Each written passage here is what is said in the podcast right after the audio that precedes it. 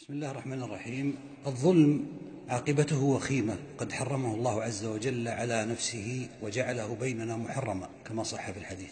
ومن المواطن التي شهدها النبي صلى الله عليه وسلم في أيام شبابه وقبل بعثته حلف هو الأول بين العرب ولم تكن تعرف العرب حلفا كهذا الحلف. وقد قال صلى الله عليه وسلم والحديث حسنه جماعة من أهل العلم لقد شهدت في دار عبد الله بن جدعان وعبد الله بن جدعان هذا هو من بني تيم وكان من أكرم قريش وأكثرهم آه، إعانة على نوائب الدهر فيطعم ويسقي ويعين وهو الذي سألت عائشة رضي الله عنها رسول الله صلى الله عليه وسلم عنه فقالت يا رسول الله كما في الصحيح في مسلم إن عبد الله بن جدعان كان يقري الضيف ويحمل على الكل ويعين على نوائب الدهر فهل ينفعه ذلك؟ فقال لا لأنه لم يقل يوما من الدهر ربي اغفر لي خطيئتي يوم الدين. هذا الحديث يقول صلى الله عليه وسلم اجتمع أو شهدت في دار عبد الله بن جدعان حلفا بين هاشم وزهرة وتيم وأنا فيهم. هذه قبائل من قريش. ثم قال ولو دعيت به في الإسلام لأجبت وما أحب أن لي به حمر النعم. وحمر النعم هي الإبل وهي أعظم وأكرم مال كانت العرب تتفاخر به. هذا الحلف ما سببه؟ لماذا تجمعت هذه القبائل وتعاقدت؟ وما سبب هذا الحلف؟ سببه أيها الإخوة أن رجلا من زبيد من اليمن جاء إلى مكة ومعه بضاعة ليبيعها فاشتراها منه العاص بن وائل السهمي.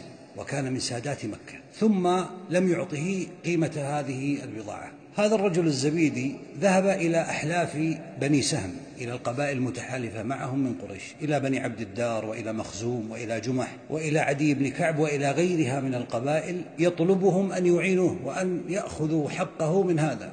فأبوا عليه وزبروا رموه بالحصى أو بالحجارة. يئس هذا المسكين ولم يدري ما يصنع. فانتظر حتى أصبحت قبائل قريش في أنديتها حول الكعبة عند طلوع الشمس فصعد على جبل أبي قبيس ثم نادى بأعلى صوته قائلا يا آل فهر لمظلوم بضاعته؟ ببطن مكة ناء الدار والنفر أي من لمظلوم أخذت منه بضاعته؟ ثم قال ومحرم أشعث لم يقض عمرته يا للرجال وبين الحجر والحجر حجر إسماعيل والحجر الأسود إن الحرام لمن أثت كرامته ولا حرام لثوب الفاجر الغدير. أي أنتم أهل مكة وأهل الحرم وأنتم لكم حرمة وإنما الحرمة لمن كانت كرامته عظيمة كثيرة ويؤدي الأمانة. وأما الفاجر فلا حق له. سمعه أهل مكة فقام الزبير ابن عبد المطلب وقال ما لهذا متروك؟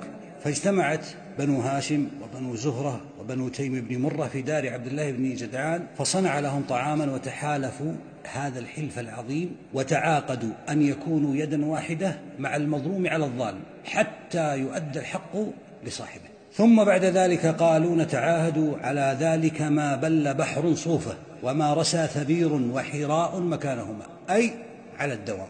سمعت قريش بهذا فسمت ذلك حلف الفضول. قالوا الفضول أي بأنهم اجتمعوا على الفضائل وقيل غير ذلك. ذهبوا هؤلاء إلى العاص بن وائل وانتزعوا منه سلعة الزبيدي ودفعوها إليه. وقال الزبير بن عبد المطلب متفاخرا يومئذ إن الفضول تعاقدوا وتحالفوا ألا يقيم ببطن مكة ظالم. أمر عليه تعاقدوا وتواثقوا فالجار والمعتر فيهم سالم والله تعالى أعلم.